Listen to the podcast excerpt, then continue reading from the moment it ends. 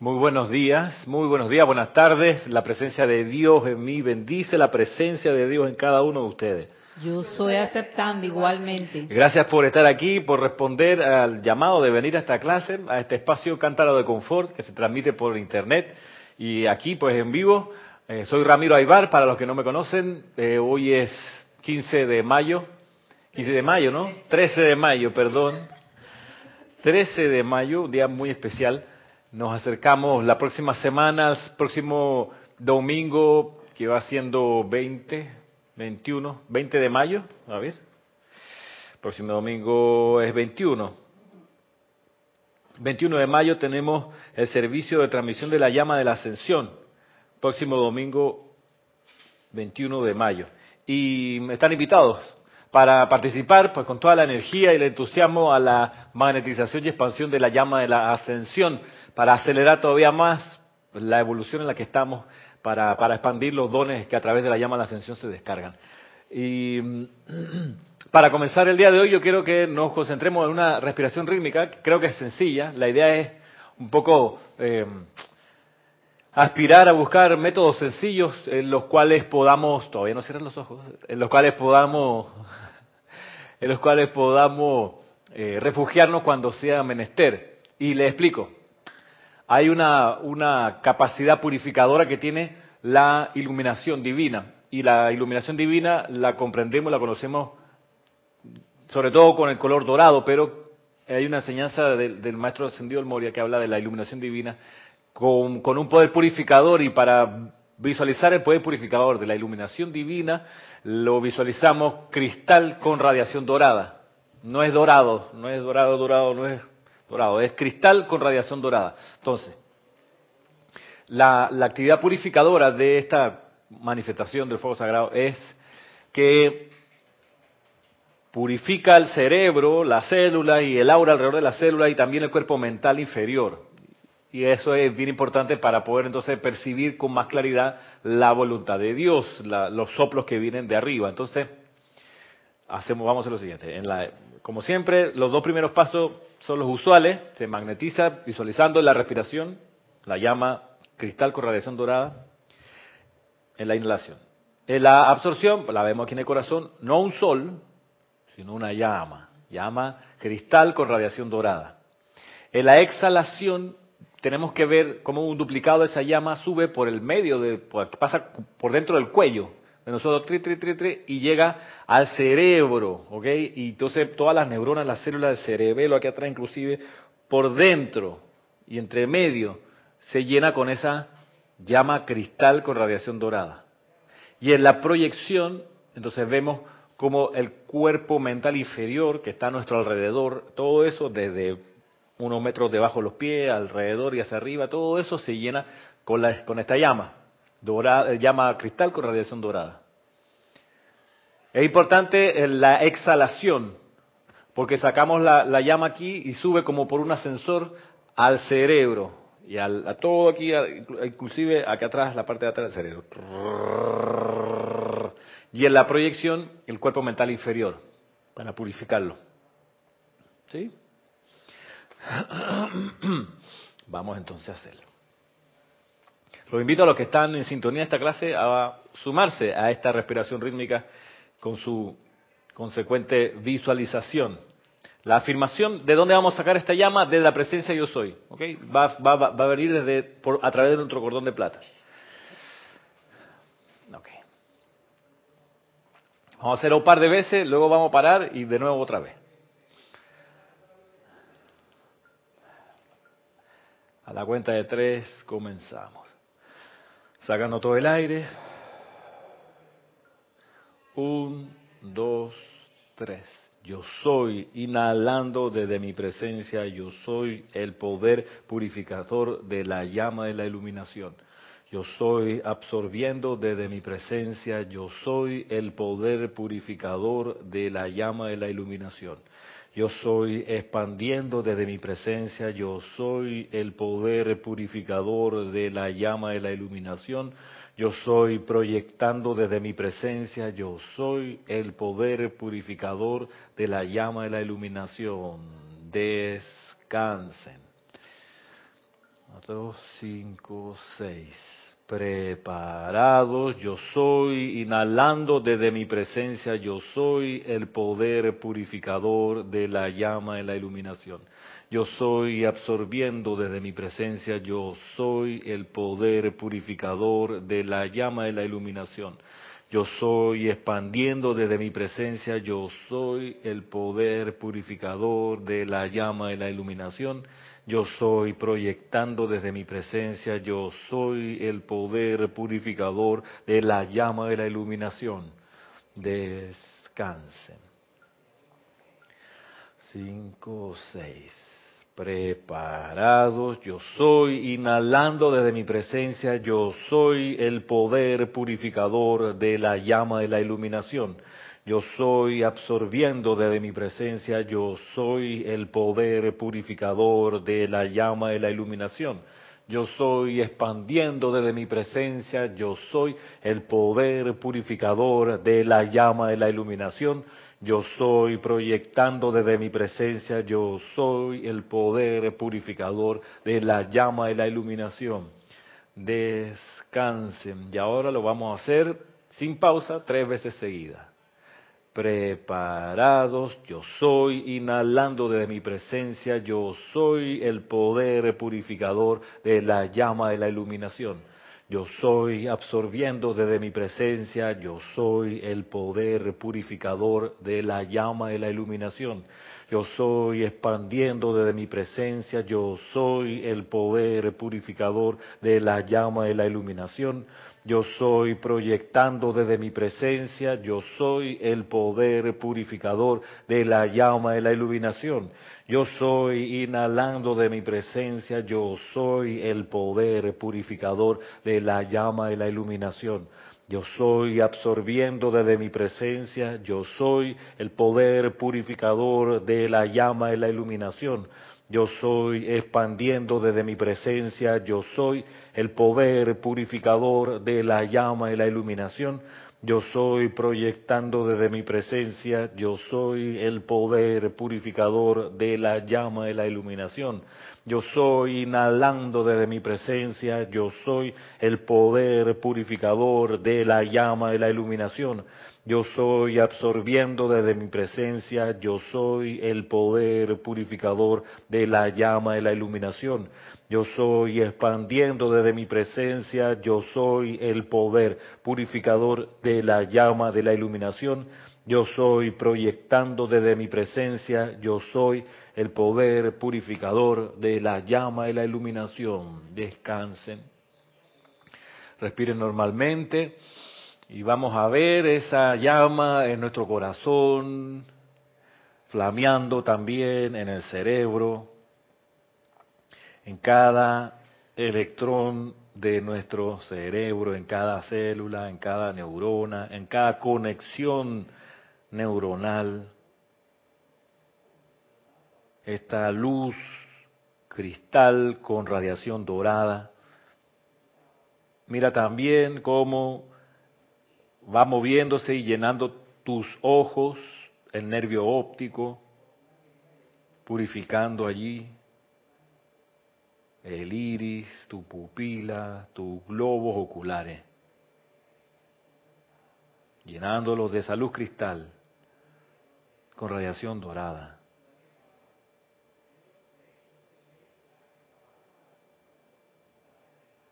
También esa luz, mira cómo va a tus oídos por dentro, todo el sistema del tímpano, de los martillitos ahí, llenándose con esta luz dorada.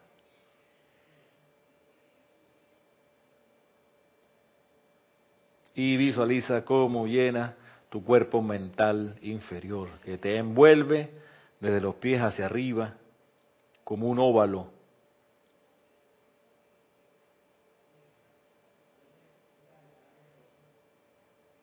E internamente, mientras visualizas, vas diciendo, yo soy el poder purificador de la llama de la iluminación. Yo soy el poder purificador de la llama de la iluminación. Yo soy el poder purificador de la llama de la iluminación. Yo soy el poder purificador de la llama de la iluminación, ahora manifestado, eternamente sostenido, poderosamente activo y siempre en expansión.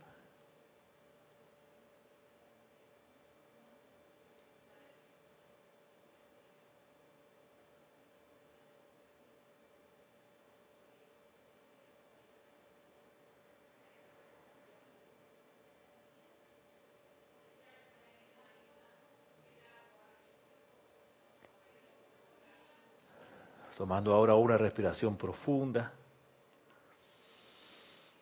Suavemente abran sus ojos.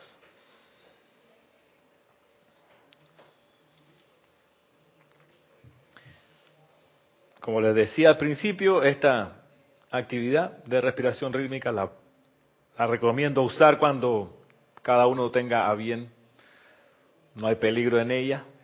Y van a darse cuenta no mucho tiempo después de usarla cómo su sistema mental funciona mejor.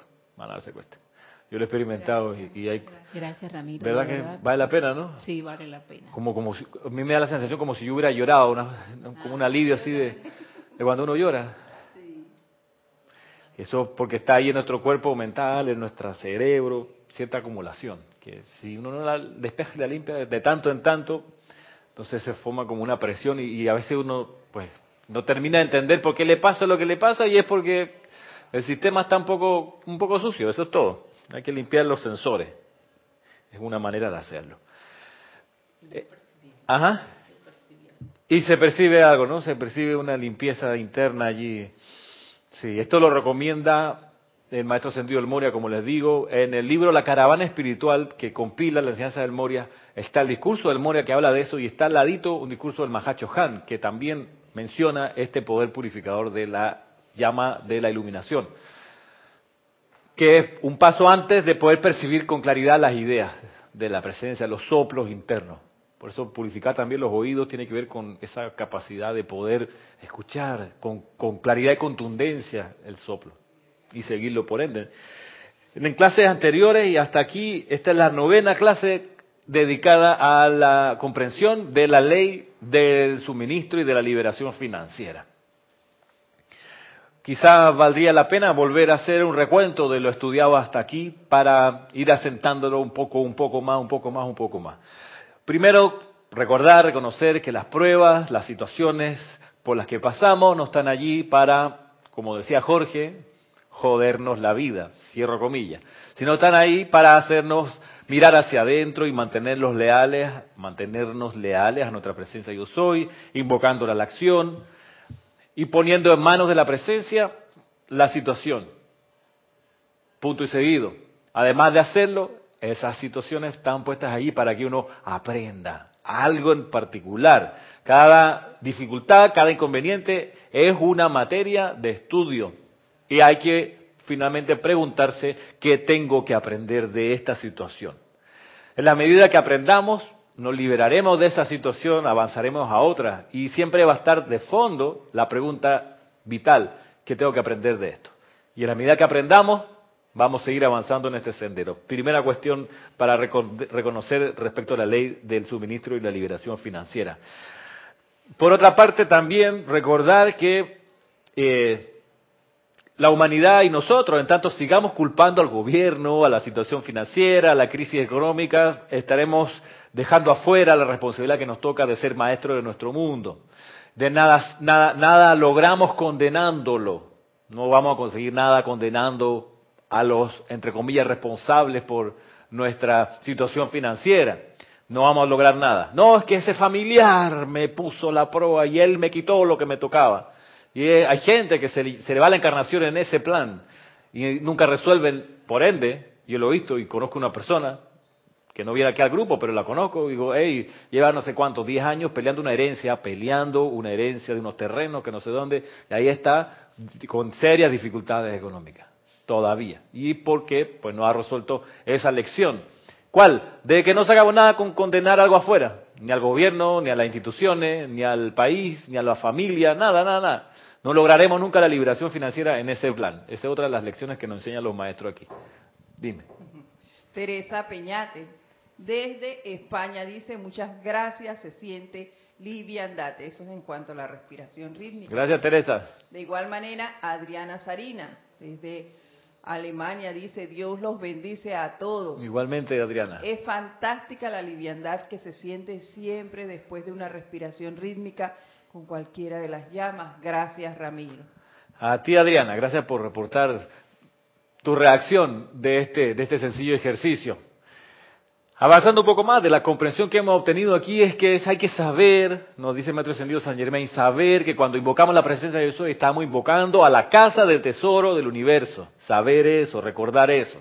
No estamos invocando a alguien que a lo mejor de un de repente tuviera acceso al suministro del universo, no, estamos invocando a quien realmente tiene el suministro, que es la presencia de Dios. Recordar eso. Recordar también que cuando viene una apariencia de carestía, tener la, seguridad y la tranquilidad de que uno le puede hablar a esa apariencia y decirle a la apariencia, tú a mí no me hablas así. Por más que sea un pensamiento que te venga, o por más que eso te lo traiga alguien y te diga, mira que la situación está... Si no le puedes decir frontalmente o oralmente eso, por lo menos no dejar que ese comentario, esa energía entre a tu sistema a veces a mí me ha pasado que me sueltan una, una descarga así y no hay posibilidad de enfrentarlo directamente. Al rato salgo del lugar y como esa energía todavía está en mi aura, ahí entonces a solas le digo, tú a mí no me hablas así, fuera de aquí, no te quiero en mi mundo, amada presencia yo soy, transmuta esta energía. Pero eso es saber que se puede hacer, saber que se puede hacer y que tenemos... Eh, la autoridad para dirigirnos hacia la energía. Bien lo, decía el maestro El Moria, a la sustancia discordante, a la energía discordante, póngale el pie encima. Esa era su frase. Y es, es bien sensata. O sea, no la dejes avanzar más. ¿Qué más hemos podido reconocer en estas clases? que si uno en algún momento de su encarnación logró cierta afluencia económica y logró cierto eh, eh, suministro, cierta cantidad, y de repente lo perdió por X razón, porque no se jubiló, porque el negocio se acabó, porque se cambió uno de empleo, lo que sea, saber que si uno ya logró cierto momentum de riqueza, uno lo puede recuperar. Uno puede volver a ese nivel de afluencia y de acceso al suministro. Con más razón ahora que conocemos quién es la fuente, cómo se enfrenta a la carestía. Si uno sabe que en algún momento en su vida ya experimentó bonanza y que las cuentas estaban altas, eso es perfectamente recuperable. Y de ahí la recomendación de los maestros de usar el decreto yo soy la resurrección y la vida de mis finanzas. O yo soy la resurrección y la vida del suministro ilimitado de la riqueza de Dios. Y es importante luego decir, ahora manifestado. No solamente la, oración anterior, sino yo soy. Entonces, cuando se hace un decreto así, saber que con que uno, con que uno lo haga una sola vez, no se va a arreglar la cuestión. No te, no te va a salvar. No, que ya hice el decreto. Entonces, bien lo dice el maestro de Kusumi, sigan haciendo el decreto, las afirmaciones, hasta que se manifieste lo que están decretando. No lo suelten antes, permanezcan allí hasta que la cuestión se dé. Y más, yo diría, punto y seguido, o como nota a pie de página, yo diría, cuando uno se siente con esa abundancia, continuar haciendo la, resurrección o la aplicación. O sea, no porque ya uno logró estar arriba de la ola, pues ya, ya no, no, no, no. Como la salud. O sea, te, te sientes saludable, continúa haciendo los decretos de salud. Porque eso no se disipe así como el perfume, sino que se quede ahí, se asiente. Porque eso nos pasa a veces, que ya uno sintió que la cuestión la tiene controlada y dice, bueno, ya no tengo que invocar. Y ahí está un gran error. Continúa, rema, rema, sigue, sigue, sigue, sigue, sigue remando. ¿Tú, estás bien? ¿Te sientes bien? ¿Que te, que te siento, te llega el frío? ¿Mm? ¿Sí? Pues, si quieres, ponerte para acá, o lo voy a poner para que... Ah, los gases. Perdón, lo dijo fuera del micrófono y yo voy y lo digo a todo. Okay, si quiere puede caminar por ahí el patio, ¿no? Así se... O va a esperar al final de la clase. Va a esperar al final. Ok. Bien, cosas importantes que recapitular que que pues asentar todavía más. Algo que a mí siempre me, me, me, recuerda, porque durante el día me pasan momentos de, de, tristeza, podemos decir, de, desánimo, y en ese momento me acuerdo del de, amado San Germain, no permitan que el desánimo y la tristeza se apodere de ustedes, porque un par de horas de tristeza y desánimo destruyen lo que uno haya podido construir en semanas de aplicación diligente y disciplinada. Y uno se, a veces se permite desanimarse y entristecerse. Entonces, recoger rápido eso y no permitirlo. Una de las cosas que uno le dice a la vocecita así la personalidad que le dice a uno, pero tienes razón de ponerte así triste. O sea, es justificado. Eh, porque tú eres, y ahí está la justificación, tú eres padre de familia, tú eres, eh, tienes estas responsabilidades. Eh, y entonces ahí de esas trampas hay que salir rapidito, decir, no, no, no, por más que pudiera yo aquí sentarme a llorar por la desventura, no me lo voy a permitir porque yo estoy cuidando los dos, tres, cuatro, diez meses que llevo en esta aplicación para lograr la liberación financiera. No, no, no. O sea, no le doy chance. Y no es que no sienta a veces el nudito aquí en la garganta y el, nerviosismo de que qué iba a pasar. Claro que lo siento. Pero no lo dejo crecer. Y es importante eso, no dejarlo crecer. O sea que son en esos momentos, así como dice uno de debilidad, ahí donde uno tiene que em, sacar esa fuerza de adentro, digo yo, para poder decir no acepto esta situación. Y seguir adelante y seguir decretando, si es posible, porque para que eso no se aumente y tener fe, eh, confianza en Dios de que eso se va a arreglar en algún momento. Claro, y están estos recursos, yo lo uso a menudo, de, ¿sabes qué? Está como cerrándose el día, viene el aguacero, voy a meditar un ratito, antes de ponerme triste antes de asustarme, antes de lo que sea. Eh, me voy y me aquieto porque no leo, no, no, no. En serio, esto lo voy atesorando, llevo no sé cuántos meses y tirarlo hacia la basura. Una película a lo mejor también me puede producir esa tristeza y de repente la película me embargó 20 minutos de, angustia. ¿Y qué estoy haciendo? ¿Por qué lo estoy permitiendo? Una canción que me recuerda cosas. ¿Por qué? No sé rapidito salir de ahí. A veces incluso para sacarle la vuelta yo me enchufo al FIFA 2017 que me regalaron para cumpleaños.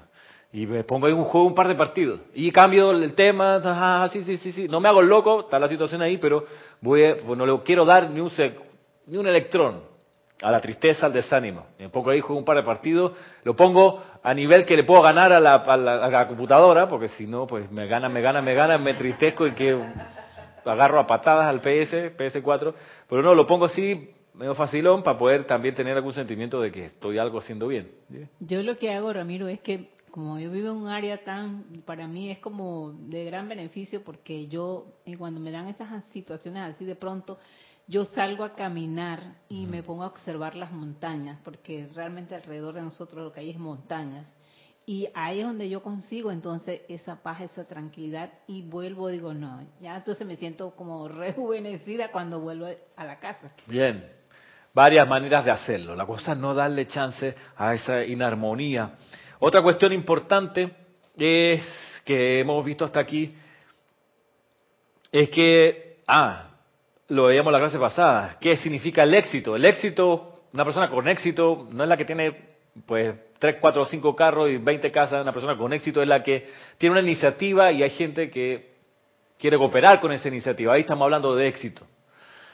Y el maestro ascendido San Germain nos enseñaba que ese éxito se puede esfumar, o sea, la colaboración de los demás se puede esfumar en la medida que uno abrigue crítica, juicio, condenación. Dice, dice algo así como que eh, de uno sentir eso y entonces irradiarlo. La gente que venía a cooperar con uno de repente como que pierde el, ánimo de cooperar con uno. Y dice, ¿qué pasó? Si ya teníamos el arreglo hecho, el acuerdo, lo que sé yo, lo que habíamos convenido, pero de repente dices, la gente te llama para cancelar. Dice, ¿qué onda? No que habíamos quedado, uno piensa, ¿no? Habíamos quedado y de repente ya no. Entonces, eh, una de las razones es esta, nos dice el maestro, de que uno generó en armonía y eso lo va proyectando y la gente que iba a cooperar con uno en el negocio que fuese lo siente de algún modo y se desanima. Entonces, estar pendiente de y él lo decía, ustedes van cuando trabajen, si trabajan en una oficina, lleguen antes, hagan una invocación allí para que reine en ese lugar la armonía, la buena voluntad, la justicia, el orden. Y cuando vayan a encontrarse con alguien, pídale la presencia, amada presencia yo soy, sale en tu magno esplendor frente a mí y armoniza a toda persona, lugar y condición que necesito contactar. Y luego entonces avancen a sus diarios quehaceres. Y eso yo lo he comprobado, permite armonizar un montón de cosas, un montón de gente antes de que uno llegue. Entonces se propicia un ambiente de cooperación y ese es el éxito en los negocios. También, también es importante. Y algo que nos decía también al final de la, de la clase es que todo esto requiere detrás un sentimiento intenso, un deseo intenso. No dice un deseo livianito de poca duración. Este, no, no, esto es fuego lo que hay que meterle. O sea, a las invocaciones, a las afirmaciones, a la superación en la que uno está o la que uno quiere, hay que meterle un deseo intenso. Decía, y esto está en la mágica presencia, no hay ningún deseo que uno genere que no se pueda realizar en alguna parte del universo. Pero la velocidad de la realización está relacionada directamente con la intensidad de ese deseo. Si es poca la intensidad de ese deseo, en algún momento ocurrirá, pero si la intensidad es grande, eso acelera la realización. Por eso, en, el aprendizaje, por ejemplo, de oficiar ceremoniales, hay que tener fuego en la invocación. Eh, leer decretos no sirve, o poniéndolo en palabras de lo que estamos usando ahorita, leer un decreto, una afirmación, una adoración, va a generar una respuesta en algún momento, ¿no? Pero si uno quiere una respuesta inmediata o más pronta, hay que meterle intensidad a la invocación, a la adoración, al decreto. A veces yo oigo los ceremoniales que la gente está con el libro de decreto leyéndolo. Aquí no vinimos a leer, vinimos a afirmar algo, a decretar con intensidad para la respuesta de los seres de luz. Si es por sentarse a leer, hagamos un círculo de lectura y todo el mundo lee un poquito, pues ya. Y nos vinimos a leer los decretos. Y a veces, en serio, yo no oigo, y que a veces que yo no hago las afirmaciones los decretos porque estoy con el instrumento musical tocando algo, pero digo, ¿y quién está, quién está decretando? Así trato de parar la oreja para allá y hay como un murmullo de fondo. ¿Y, ¿dónde está la intensidad? ¿Dónde está el fuego aquí? Esto no son, se supone, pichones de sacerdote, el fuego sagrado. No es cosa de gritar, es cosa de intensidad. ¿Dónde? No, ni siquiera se oye la intensidad. Entonces, digo, a veces con la práctica, práctica, con la repetición del ceremonial, como que se adormecen estos propulsores, esta intensidad que a veces como que se disipa y dice, aquí, aquí falta, falta fuego. A veces parte de la responsabilidad la tiene el oficiante que está detrás del altar, que no le pone intensidad tampoco. Entonces no es, no es, no es de esperar que el resto de la congregación reunida allí le ponga intensidad. Eso es así, eso es así. Si el oficiante es tibio, la congregación no, no va a ser más intensa que él. Pero si el oficiante es intenso, eso estremece a la gente y, uno da un extra más. A lo mejor uno está cansado, a lo mejor uno está ya en el último momento de la batería de energía del día y no tiene pues ya más que dar. Pero si el oficiante está prendido y se deja prender por la radiación, entusiasma a los demás y la gente saca un poquito más de lo que traía y termina al final súper energizado todo. La cuestión es, como dice, dice el maestro, la intensidad detrás de ese deseo. Así es. El fuego lo lleva el oficiante en conjunto con el resto de los cooficiantes. Mm, cierto. Dice eh, Adriana Sarina, Ramiro, el recordar la recomendación del maestro que nos diste en clase de no caer en la decepción y el desánimo, ahora reacciono enseguida, quitando eso de mi mundo. Y por lo tanto, ahora soy consciente de cuántas horas al día yo antes permitía que ese tipo de emociones me dominara. La ecuación es ahora clara de por qué mis decretos aún no han manifestado lo que he, pedido. Qué bueno que lo puedes comprobar por tu propia experiencia, Adriana. Qué bueno, pues te queda ya de patrimonio y no te echan cuento. Qué bueno. Y la humildad suficiente para reconocer, reconocer sí, pues me permití esta licencia y veo ahora los resultados. Igualmente, Noelia Méndez dice, hola Ramiro, bendiciones para todos. Bendiciones, Noelia. Bendiciones. Todavía no he podido dominar el emocional tengo la lágrima fácil y me complica la vida. Mm. En cuanto a, a las aplicaciones, ella dice, es una afirmación, pero para ver, eh, que yo le pregunté que cuál era la pregunta, pero Ajá. me dice que no era una, es una afirmación de que dejar que el emocional te traicione, devastar todo lo que se avanza con las aplicaciones. Bien. Ahora, gracias Noelia. Eh, si, si acaso una, una recomendación, si uno, a ver, bien lo dice Shrek en la película, ¿no? Más vale afuera que adentro. Cuando él habla de los gases, a propósito, de. Sí, sí. Pero ahora, eh, es una broma, Maritza, perdón.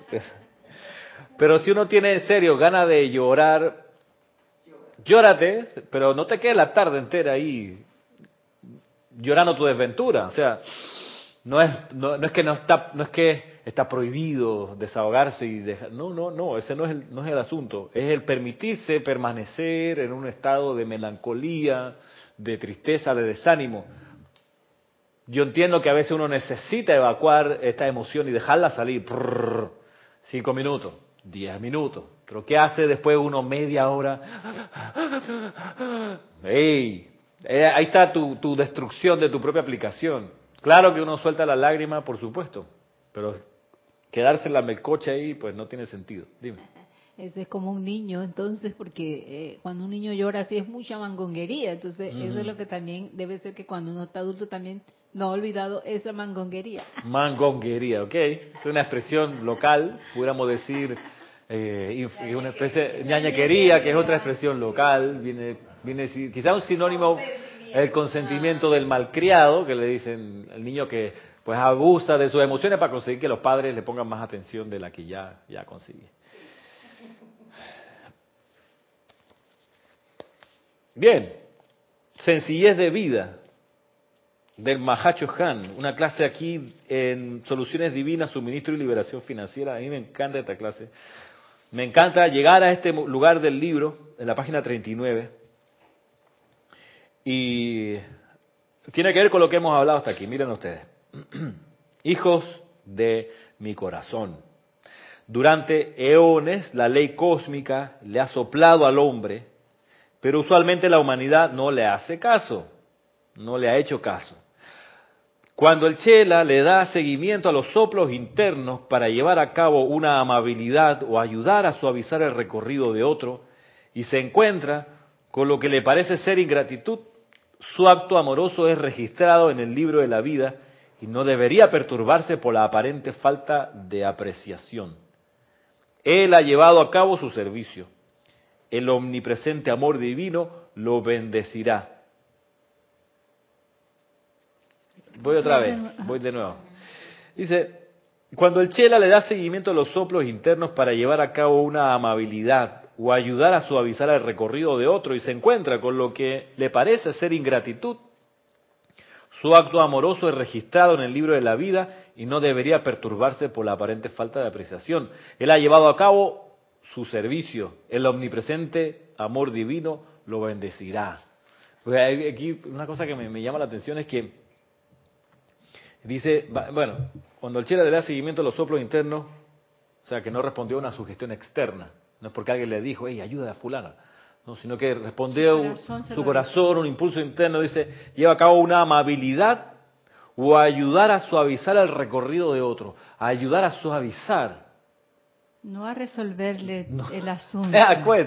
No a resolverle la O cuestión. sea, sí. Ayudar a suavizar. Sí, eso tiene que ver con a lo mejor mejorarle las condiciones del entorno a la persona, pero no hacerle la tarea. Y lo va a confortar porque se va a dar Sí. cuenta que no está solo y que le puede importar a otra persona, Que no está solo y que, pero que no le va a resolver. pero no le va a resolver, exacto. Porque, No va- porque si uno lo resuelve todo, es como de- decirle que yo lo hacía, yo lo Mm. hacía. Tú eres incapaz, no lo puedes hacer, así que yo tengo que hacerlo por ti. Al final eso crea un resentimiento en esa persona. Yo lo hacía con mi hija. También lo hice con mi hijo, el más chico. Ajá.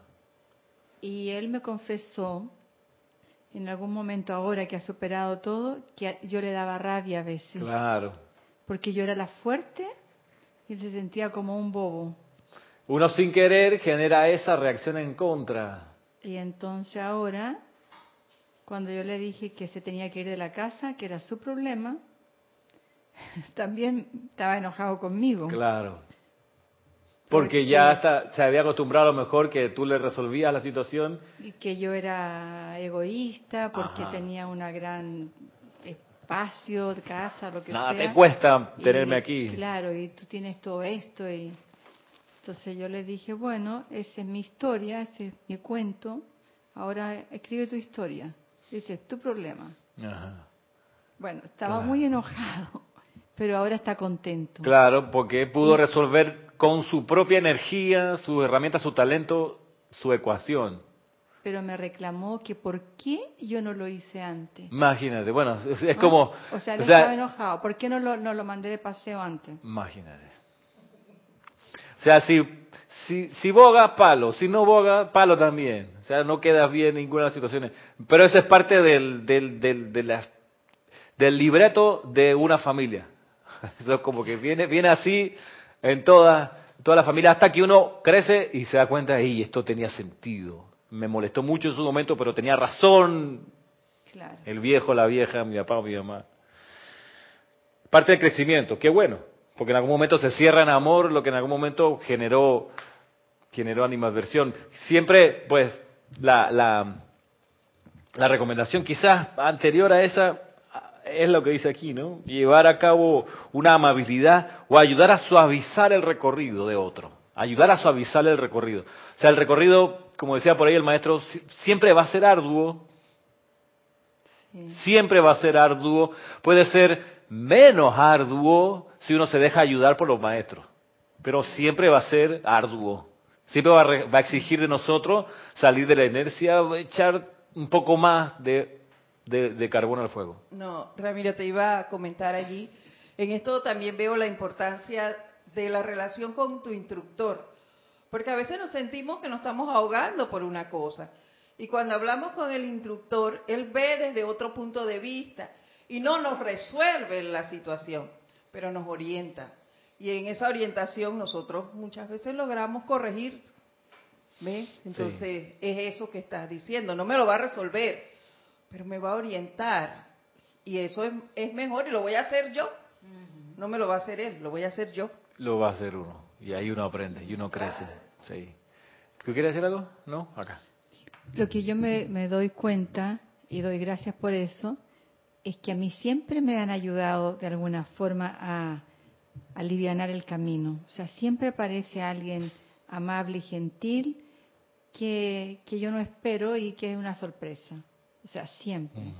Entonces, qué bueno, qué bueno. que al final, por más que uno vea que el escenario está como ausente de, ayuda, sale una mano por ahí. No, uno no está solo, aunque esas personas, eh, tú no lo esperas porque no son tus familiares ni nada, pero siempre hay alguien amable. Ahora, respecto de eso, me llamó la atención lo que dice el Mahachohan, porque dice, eh, cuando se le da seguimiento a los soplos internos para llevar a cabo una amabilidad o ayudar a suavizar el recorrido de otro. Ah, y se encuentra con lo que le parece ser ingratitud. Su amoroso acto es registrado en el libro de la vida y no debería perturbarse por la aparente falta de apreciación. Es, que es como que hay alguien detrás de uno, una, una señora bibliotecaria con un librito apuntando todo lo que uno hace o sea, no te dejan pasar una. Y que es absurdo eh, esperar gratitud, porque ese no es el objetivo de aliviar o ayudar a otro. O sea, tienes que hacerlo porque estás escuchando tu corazón. Y, eso te hace feliz. ¿Qué importa si te lo agradecen o no te lo agradecen? Hay como varias eh, cosas que apunta esa, esa conciencia detrás de uno. Apunta el que uno haya seguido el soplo, para comenzar, que uno haya luego hecho de ese soplo una realidad. Y eso lo hace esa conciencia que pudiéramos decir que es el gurú interno que uno tiene, que es la presencia yo soy, o que es el ángel guardiano, o un ser de luz que está en serio como que viendo cada jugada a la que uno se mueve y apuntando. Entonces, ¿por qué alguien haría esa contabilidad? ¿Por qué a la conciencia yo soy le, le parece indispensable hacer? ¿Por qué no nos deja así, pues a la libre y ya que se la arregle después hablamos al final de la historia cómo le fue? No, no, no. Hay, hay como una grabadora permanente o un ser apuntando atrás. Hizo, no hizo, escuchó, no escuchó, siguió el soplo, no siguió el soplo.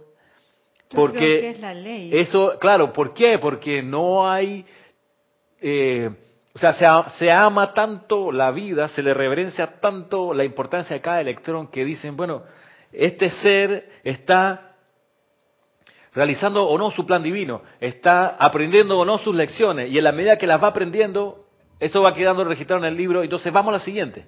O sea, no hay pérdida de tiempo. O sea, este, esta escuela es tan intensa que no te sueltan y te obvían, sino que están siempre pendientes de cuánto aprendiste, cuánto aprendiste, aprendió a amar, aprendió a amar, sí o no, cuánto aprendió, aprendió a amar. De modo que no se pierda tiempo. Ya esta lección la aprendió, sí la aprendió, vamos a la siguiente. Yo creo que, bueno, eso es perfecto, pero es porque todo lo que sale de ti va a regresar. Estés consciente de o no de lo que salió de ti. Yo viví una experiencia aquí cuando llegué hace 18, 19 años, que no teníamos nada con mis hijos y que los primeros años yo vivía aquí, teníamos una finca en Quebrada López y entonces en esa época yo siempre recibía en mi casa a un vecino que era el cuidador de la otra finca, que era muy pobre, digamos, y que él vivía con su pequeño hijo, pero él era carpintero. Entonces, bueno, no hacía algunos trabajos y tocaba bien la guitarra. Entonces, cuando teníamos una reunión en la casa, yo lo invitaba y él tocaba la guitarra. Bueno, para no aburrirlos con la historia, él siempre participaba en, con nosotros y lo atendía como un bien normal. Eh, se había llegaba a la hora del almuerzo como un gran señor, almorzaba y él llegaba todo desastroso. Y bueno, bien, bien. El cuento es que mi esposo le dio un trabajo en el aeropuerto y ganó tanta plata, yo no lo sabía eh, que había pasado eso, o sea, sí sabía que le dio el trabajo, pero le ganó tanta plata que compró con esa plata máquinas, porque él era carpintero, pero no tenía muchas herramientas. Compró máquinas y empezó a hacer muebles. Y ganó tanta plata con los muebles que compró la finca donde él era cuidador. Y le fue tan bien. Y tampoco yo se lo sabía, porque yo ya me había ido cuando él ya compró la finca. Y cuando yo regresé de Chile, la última vez, que fueron como estos 19 años atrás, lo que sea, yo no sé por qué uno siempre regresa al pasado, no tengo idea, pero yo fui allá. Dije, bueno, allá yo vivía, voy a ver a mi vecino, a lo mejor consigo una casa, porque era lo que yo conocía tal vez, y tenía un trabajo en Colón. Y lo voy a visitar. Y él estaba tan contento, pero ya tenía una casa nueva, había prosperado tanto. ¿Y quién me dijo? Yo le dije, estoy buscando una casa. ¿Una casa? Sí, le dije, pero no tengo mucha plata. Él tenía una casa nueva que había construido y que me la pasó. Y me dice, ¿te acuerdas cuando yo llegaba a tu casa y tú me dabas de comer y esto? ¿Te acuerdas cómo tú me tratabas bien? ¿Te acuerdas de eso? Por eso te lo doy, me Quedó claro. Entonces quedó claro que lo que sale de uno regresa. Y me ayudó mucho. Estuve cinco años en esa casa. Ahí. Imagínate. Eh, ¿Tú tenías algo acá? Así mismo. Era Sander Sánchez que decía, Dios los bendice, Ramiro y a todos. Igualmente, Sander. Hermanos queridos, y veo que tampoco es tener expectativa de agradecimiento, ya que el amor es de una vía, hacia afuera. Ajá. Gracias, así mismo. O sea perdón, perdón. Ajá, a ver. Nos dice Adriana Sarina nuevamente. Yo literalmente siento la presencia de ese ser contable que anota en la libreta, en la libretita, lo que hago y lo que no hago. También veo claramente las pruebas inmediatas. Apenas un concepto me ha quedado claro. Es como en la escuela. A la clase teórica sigue la práctica. De una me vez. alegro de esas pruebas. Sí, así mismito.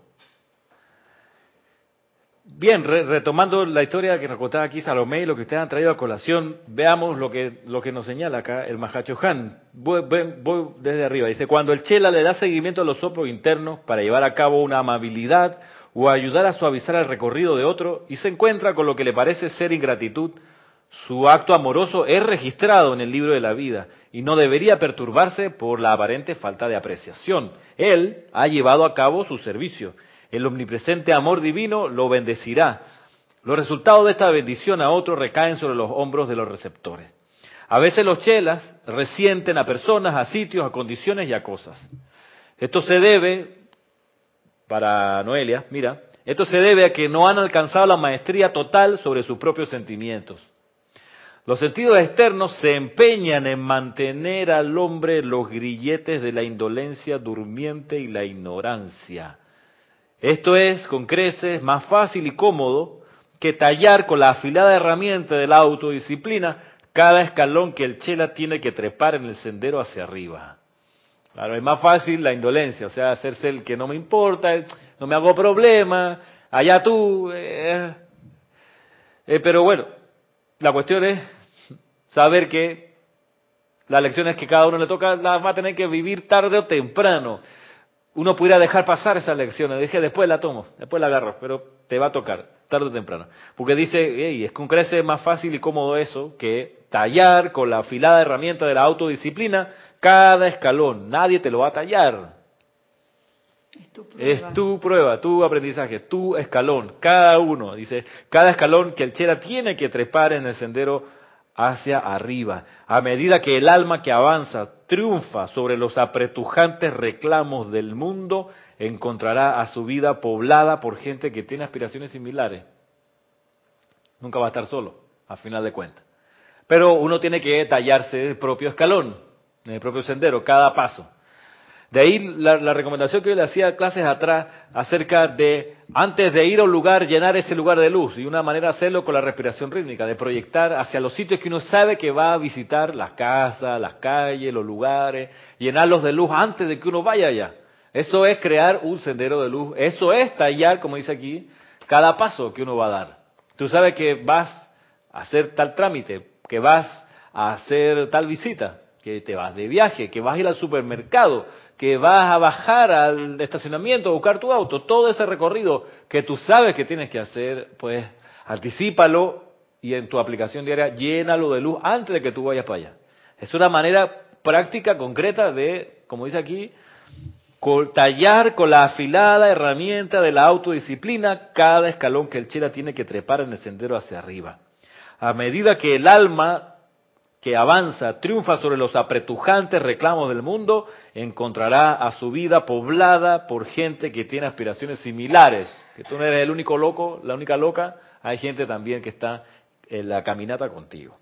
Ahora, y este, esto me encanta, porque esto te da una orientación bien sensata, dice el Mahachohan una simplicidad de vida con tan pocas y poco complicadas necesidades como sea posible, conduce al crecimiento del alma.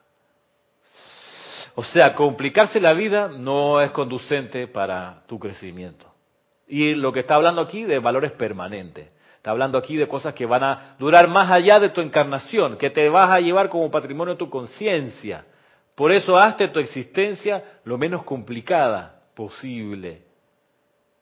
Con tanto acceso a Internet que uno tiene, de repente uno puede armarse un mundo bien complicado, en el sentido que se da cuenta que debería, por ejemplo, en el caso de la alimentación, consumir tal, tal y cual cosa, para su, para su beneficio y una buena salud física. Eh, pero, ah, pero está bien, eso es cierto. Ahora, cuán complicado resulta para uno proveerse de eso que uno de repente cayó en cuenta que necesita consumir. Cuán complicado. Si es muy complicado, la recomendación es, hey, déjalo.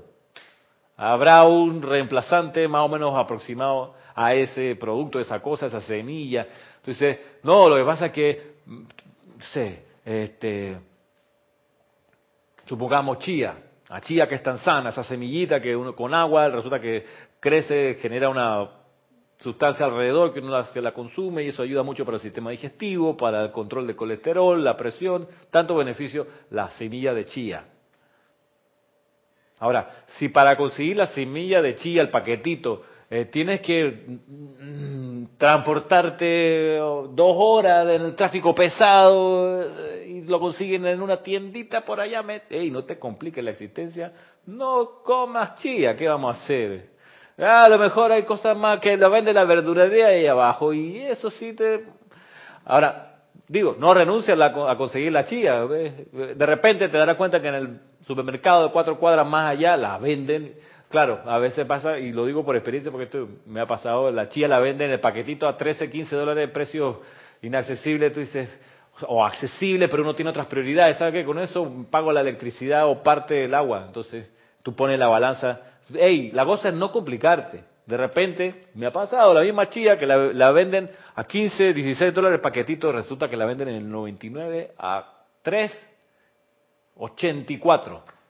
El mismo paquetito, empacado por otra industria, pero ahí está la misma semillita. Tú dices, ¡eh! Se facilitar la cosa, voy y la consigo. No tengo que ir a, tú sabes, puente, cruzar el puente de las Américas, porque allá en el Westland de repente lo venden en un chinito en la esquina. No, lo ven aquí a la vuelta. Entonces, ese, como tantos ejemplos, una simplicidad de vida, con tan pocas y poco complicadas necesidades como sea posible, conduce al crecimiento del alma. Y en base a esto, por ejemplo, yo por mucho tiempo, yo mismo me cortaba el cabello con la máquina. Porque me resultaba una complicación ir al peluquero, esperar que me atiendan, este, y cuando me crece el pelo, el cabello más bien, estar con el gel para que no se esponje aquí en este clima, el cabello hace como, como que se, sí, como que se, se, esponjonea, no sé cómo se dice, pero tú dices, se infla, se infla dice, qué complicación, no sé, la, ida al baño son 20 minutos, hermano, en tanto cheche que hay que ponerse, no, menos, yo, yo soy hombre, necesito una vida más sencilla, sea como sea este, en la medida que encontré un buen barbero que hace la cosa así rápido, que siempre hay gente disponible para que, para que te atiendan, vamos ya, ya resolvemos de una vez. No me complico. La cuestión es esa, no complicarse. Pero miren, esto tiene una razón espiritual, porque dice, una simplicidad de vida con tan pocas y poco complicadas necesidades como sea posible conduce al crecimiento del alma. Con tan poco y poco complicadas necesidades.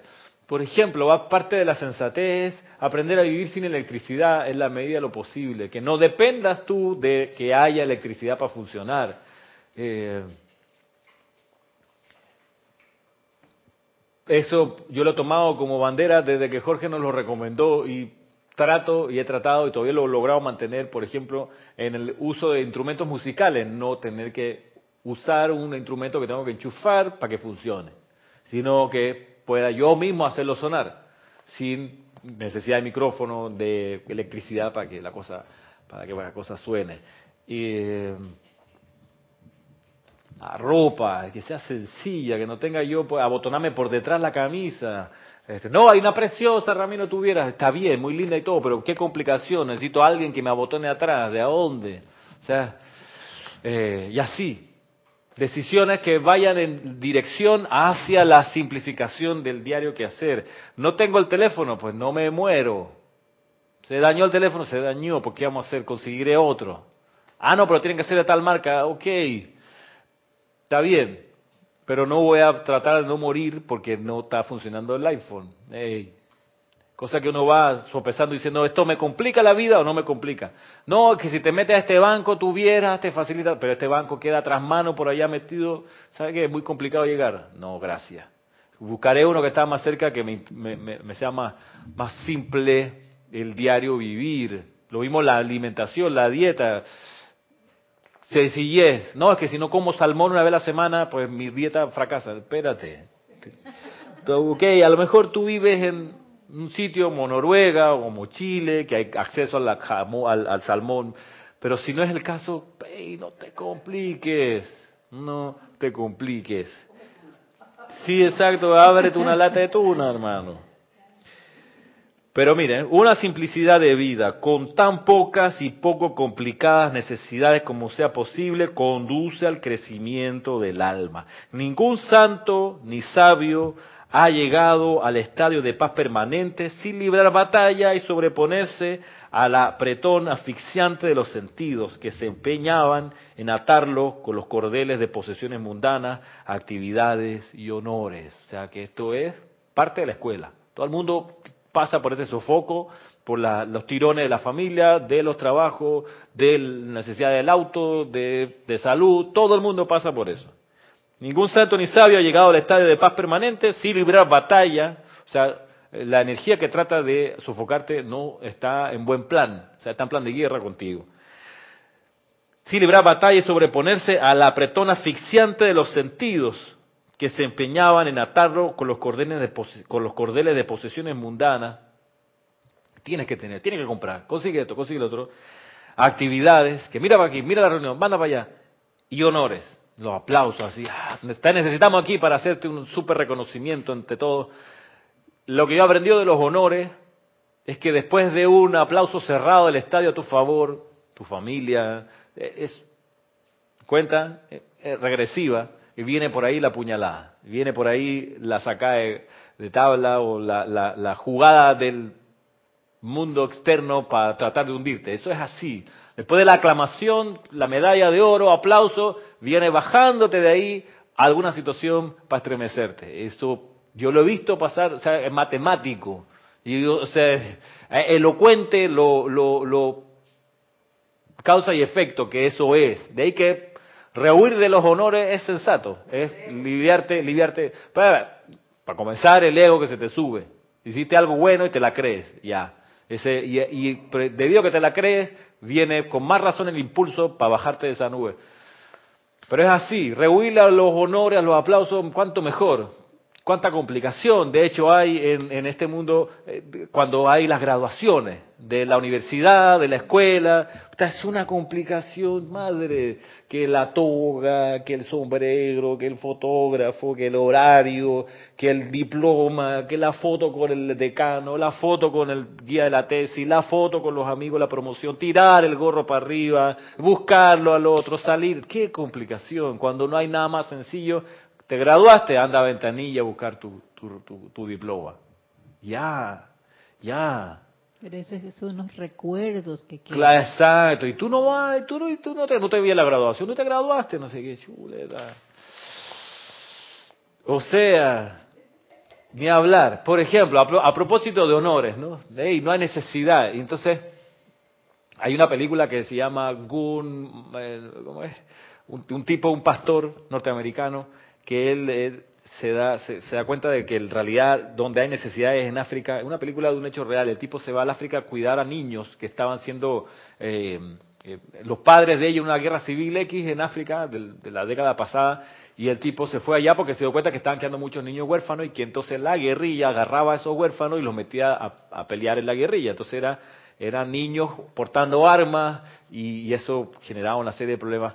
Y él pastor dice, yo voy allá y entonces construye una casa y los recibe, les da uh, alimento, qué sé yo. Y los protege y él mismo se arma y, sale a veces a defender con, fuego a los que venían a, buscar a los niños para llevárselos como recluta. Entonces él se fue una cantidad de años a ese lugar y regresó a Estados Unidos. Claro, la familia le tenía montado una super queja de que nos abandonaste, de que estás por allá, para ti es más importante esa gente que no tu familia. Y entonces viene la, la, niña, la adolescente, que le dice, papá, qué bueno que viniste porque es mi graduación de secundaria. Y entonces, con la plata que tienes, ojalá que me alquiles la limusina que necesito para llegar a la graduación en limusina. Y el tipo monta en cólera. ¿Cómo se te ocurre que yo voy a hacer eso con el dinero que estoy recogiendo? No lo voy a hacer. Te vas caminando si quieres a tu graduación. ¿De a dónde hay que ir en limusina? Y eso resulta que aquí en Panamá lo hace la gente. Y no lo hace la gente millonaria, lo hace la gente de aquí mismo, de aquí de Chan y la que vive por estos barrios clase media, profesionales. Tú dices, esta gente se está gastando un platal. Por último, aunque no sea caro, qué complicación. En las callecitas, por favor, de este país, Exacto, o sea, el tipo para dar la curva es una ceremonia echa para adelante, echa para atrás, o sea, hasta chabacano es ir, llegar en... es un despropósito al final llegar en, te demoraste tres horas por lo complicado que es en este país manejar una limusina. No, pero es que la niña quería llegar en limusina para su graduación de secundaria en la escuela de monjas. Hello. O sea, no solo lo absurdo y ridículo que es eso, sino el nivel de complicación. Apariencia. La apariencia, y, se bajan vestidos así como de película de Disney, como si fuese, tú sabes, la entrega de los Óscares, te dice, ¿qué necesidad de complicarse? Ahí está el asunto. Y, y a lo que voy es que, por lo menos aquí, eso es una presión masiva. O sea, hay una demanda de intereses de que te dicen, hey, pero y entonces no le vas a hacer esto a tu hija y a tu hijo y no van a ir así a la graduación y tú no vas a ir y por qué no vas a ir, ya invitaste a tu pariente. Ah, ah, ah. Cuanto más sencilla la cuestión, mejor. Pero sabemos, sepamos, recordemos que cada una de estas situaciones, todos los que andan en pos de la maestría de la liberación, la tenemos que resolver enfrentar y resolver. Miren ustedes, ya para ir terminando, dice aquí, voy a retomar, ningún sabio, ningún santo ni sabio ha llegado al estadio de paz permanente sin librar batalla y sobreponerse a la apretón asfixiante de los sentidos que se empeñaban en atarlo con los cordeles de posesiones mundanas, actividades y honores. Al mismísimo Jesús le fue ofrecido el mundo, al cual respondió, vete de aquí, Satanás de aquietar la mente externa, sigue diciendo, con su siempre fluyente río de pensamientos deambulantes, de aquietar la mente externa, de mezclar la conciencia con la del maestro ascendido de tu escogencia y de abrir tu conciencia como el loto al sol, encontrarás que la luz sanadora del espíritu fluirá a través de la totalidad de tus cuatro cuerpos inferiores y regresará refrescado e iluminado después de una meditación constructiva a reasumir tus deberes terrenales. Miren ustedes, lo del Mahacho Han, no es que te advierto que la, energía externa va a tratar de sofocarte, de demandarte posesiones, de pedirte que estés presente aquí y allá. Dice, aquíétate, sumérgete en la conciencia y la radiación de un maestro, va a salir refrescado para retomar tus asuntos en el mundo externo. No es que carga tu batería y sal huyendo de tu No, no, no. Corre mientras puedes. No, tampoco. Regresa. ¿Para dónde vas? Regresa, papá. Ven, ven, ven, no salgas, no salgas huyendo. Ay, no, qué alivio, ojalá un día algo de vacación de sofoco este que me tiene la presión. De... Mm, mm, mm, ese no es el sendero. No es una escapatoria lo que te ofrecen los maestros, es la energía para precisamente enfrentar. Te van, a, ayudar, te van a hacer ellos algo más confortable y suave tu recorrido, pero te recuerdan, no intentes huirle a tus asfixiantes situaciones. Aquíétate, por eso yo insisto en no pensar en voz alta. esa es una falta de aquietamiento. O sea, la persona que todavía, o sea, la persona que, o uno, cuando está pensando en voz alta, obviamente no está quieto. O además del movimiento interno que tiene la mente, está haciendo andar todo su sistema oral, doble inquietud. por lo menos aquietar lo que uno dice, dejar de hablar mientras uno está pensando. Y luego en algún momento también aquietar lo suficiente la mente, aunque la mente siempre tiene un río andando allí. Eh, bueno, lo que quiero decir es que te doy gracias, Ramiro, porque de verdad que siempre me has dicho esto y yo cuando estoy a sola, eh, ya fuera del templo, yo recuerdo estas palabras porque como que se me volvió es una costumbre y yo digo, no, esto tiene que cambiar en mí porque en realidad no debe ser así. Y gracias una vez más porque siempre esto me ha ayudado a que debo estar en silencio. Cultivar el silencio. Mire que de, la maestra ascendida, Lady Guanyin, Yin, que, genera tanto amor y tanto aprecio en la gente. Y ella recuerda que en su templo la iniciación es estar en silencio. y dice ella, la gente sale de aquí huyendo porque no aguantan. La disciplina de mantenerse en silencio. Eso es misericordia. Ah, eh, ahí está la misericordia. Mantenerte en silencio. En silencio adentro y afuera. Comencemos con afuera, avancemos hacia el silencio interno. Eso es la misericordia.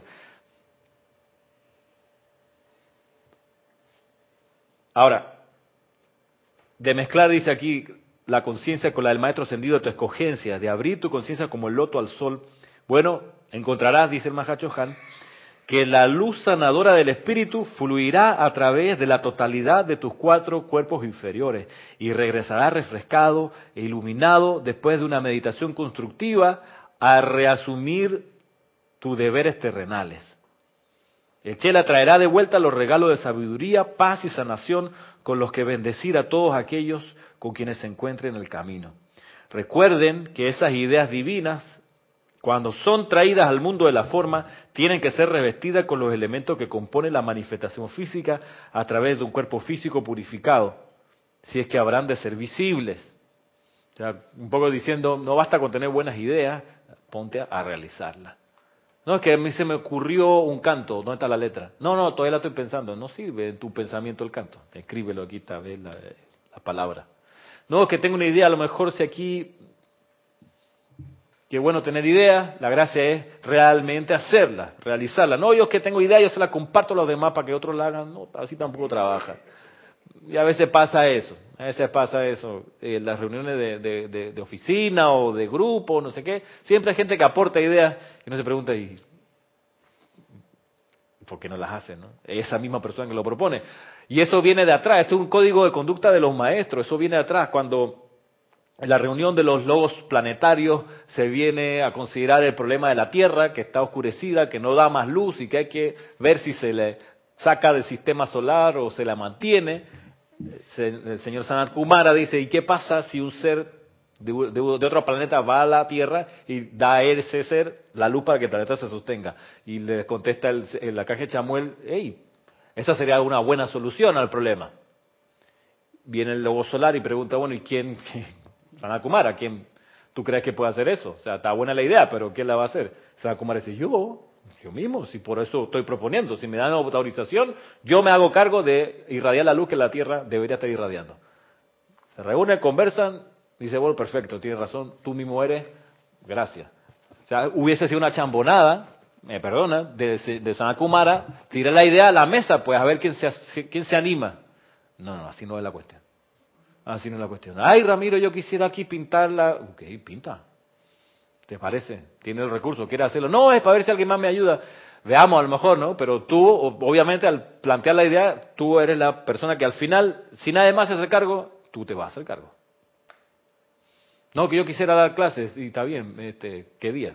¿A qué hora? ¿Ya pensaste eso? No, que estaba esperando que tú me dijeras, mm, ven con la solución. Eso pasa mucho en las oficinas. Gerente, va para donde el jefe, el dueño de la empresa. Mire, jefe, que hay un problema. Ok, ¿y? No, vengo a decirle nada más. ¿Sabe qué? No me sirve. ¿Cuál es la solución que a ti se te ocurre? Ah, no, no he pensado en solución. Entonces me viene a traer problemas a mí. ¿Para qué te tengo? ¿Para que me busque problemas me los traiga acá a la mesa? No, hermano. Qué bueno que te diste cuenta, eres sensible, viste un problema. ¿Cuál es tu solución? ¿Oraste, buscaste para adentro? Bueno, te falta esa parte. La gracia aquí, como no, recuerden Mahachohan, esas ideas divinas, cuando son traídas al mundo de la forma, tienen que ser revestidas con los elementos que componen la manifestación física a través de un cuerpo físico purificado, si es que habrán de ser visibles. De allí que cuerpos bien balanceados, limpios y armoniosos, con una alta acción vibratoria, son esenciales para la precipitación consciente de bien. Cuerpos bien balanceados, limpios y armoniosos, con una alta acción vibratoria son esenciales, son esenciales para la precipitación consciente de bien. Yo veo escrito por todas partes en esto autodisciplina. Autodisciplina que requiere para tener ese cuerpo balanceado, limpio y armonioso. Autodisciplina para enfrentar las situaciones, autodisciplina para quietarte, para buscar un maestro y nutrirte con tu luz, con la luz de él, perdón. Autodisciplina. Sí, porque ese cuerpo sería el resultado de los otros cuerpos. Que, sí. que, esté, que esté armonioso. Sí. Porque si el cuerpo físico es el más pequeño, quiere decir que tienen que estar los otros bien para que ese pequeño esté bien, ¿o no? Sí, claro. Y eso, eso va totalmente, uno entiende entonces la necesidad de, de tener, por ejemplo, una dieta lo más saludable posible para el cuerpo físico, pero eso unido a una armonía en los sentimientos, a una mente cada vez más clara. Yo conozco, eh, hay una, una amiga de la universidad que es vegana. pero siempre tiene problemas de salud. ¿Por qué? Porque tú hablas con ella y siempre está enojada. Siempre está enojada por algo. Que el profesor que no le puso la nota, que en el trabajo, no sé qué, no, que el tráfico, siempre es un... Es un me gusta conversar con ella, porque cuando la oigo me da un poco de risa, siempre está enojada. Y una, una muchacha joven. Y tú ves por, por, por, el cuerpo y la piel que tiene que obviamente come sano.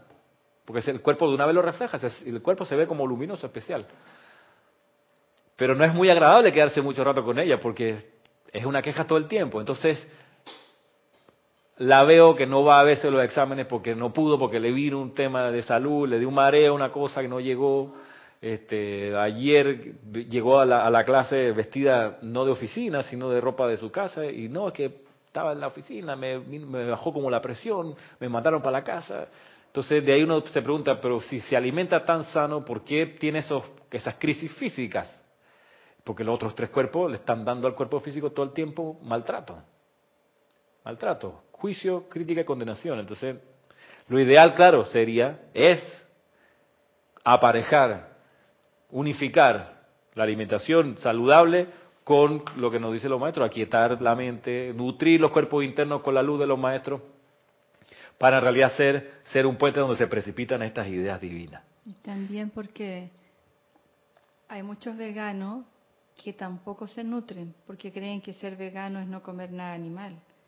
Pero si no es balanceado los nutrientes, proteínas y minerales. Sí, eso, y, eso hay que, y eso es un nivel de despertar de conciencia, de conscientemente saber científicamente esta combinación de alimentos vegana, esta es la que me favorece. No es porque lo leí en un librito, porque vi un video en YouTube, sino y ahí eh, es el valor de estudiar esto que es súper necesario, pero hacerlo bien.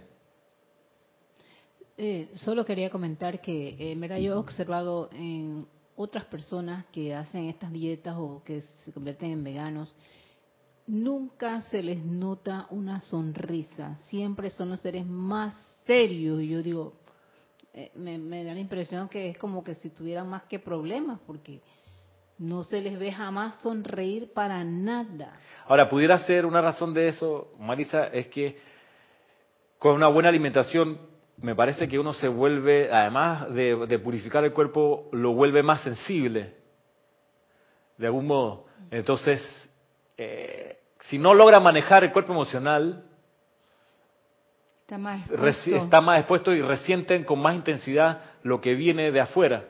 Entonces, de ahí que tiene que ser un equilibrio de los cuatro cuerpos inferiores, un trabajo integral. No basta solo con comer saludable, sino tiene que ver esa persona en algún momento despertar a que su cuerpo mental tiene que también ser alimentado con cosas nutritivas.